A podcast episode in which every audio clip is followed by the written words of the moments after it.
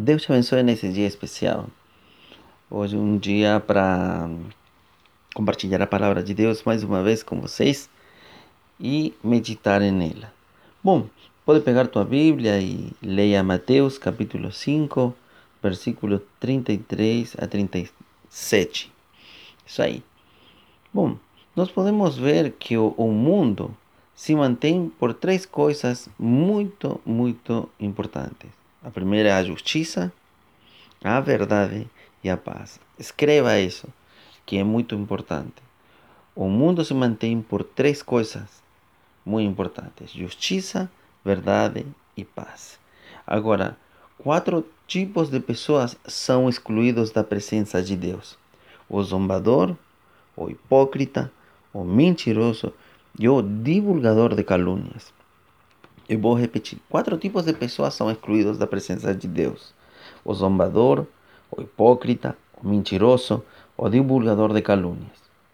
Vamos ver três textos que estão ligados ao que Jesus está falando no Sermão da Montanha, no capítulo 5, que, que eu falei de Mateus, né, que você já leu. Éxodo 27 diz assim: Éxodo capítulo 20, versículo 7. Não tomarás o nome do Senhor teu Deus em vão, porque o Senhor não terá por inocente o que tomar o seu nome em vão.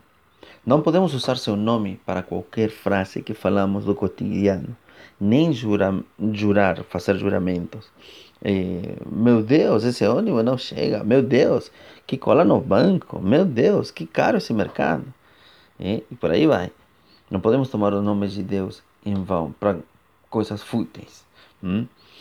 Em Números, capítulo 30, versículo 2 diz: Quando um homem fizer voto ao Senhor, ou fizer juramento, ligando a sua alma com uma obrigação, não violará a sua palavra, segundo tudo o que saiu de sua boca fará. Falou, tem que fazer.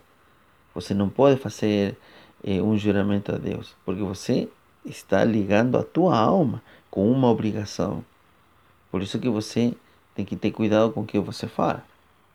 Deuteronômios, capítulo 23, versículo 21 diz: Quando fizer algum voto ao Senhor teu Deus, não tardarás em cumpri-lo, porque o Senhor teu Deus certamente o requerirá de ti, e em ti haverá pecado. Um voto é uma promessa que você não pode deixar de cumprir. Beleza? Então, eh, cada vez que você vai fazer eh, um voto com Deus, eh, vai, vai conversar alguma coisa com Deus que você vai se comprometer, eh, cumpra. Não deixe para amanhã. Vai e cumpra o que você prometeu para seu Deus. No versículo 37, de Mateus, capítulo 5, nós podemos ver que Jesus diz que devemos falar sim e não. O que sim, sim, e o que não, não. Tudo que falamos a mais provém do mal. Não, não podemos eh, ter termos intermediários. Ele está sugerindo uma mudança de vocabulário e de comportamento. A gente tem que aprender eh, a ter uma mudança radical de vocabulário, de comportamento. O que você falou, faça. E melhor ficar calado e longe de algo que você não vai cumprir. Hein? A sociedade ideal seria aquela em que a palavra de uma pessoa nunca exigisse um juramento para garantir sua veracidade. Hein? Hoje tem que assinar documentos e tudo isso para, para dizer que você vai cumprir. E nenhuma promessa precisaria né, de um juramento para assegurar seu cumprimento.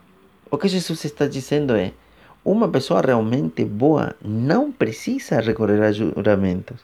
A veracidade de seus ditos e promessas não precisam de mais garantias. Jesus nos coloca sobre duas obrigações. A primeira é que os outros veem em nós a nossa bondade transparente e nunca exigem um juramento de nós, porque nós somos o que dizemos que acreditamos nele. Nós dizemos que somos os filhos de Deus. A segunda coisa importante é eliminar a falsidade, a infidelidade, para não precisar jurar que uma coisa é real e que vamos fazer. Que Deus te abençoe nesse dia e que essas palavras possam te ajudar a mudar de pensamento, a mudar teu vocabulário, a mudar teu comportamento ao que Deus quer que nós sejamos. Que Deus te abençoe nesse dia especial. Um grande abraço.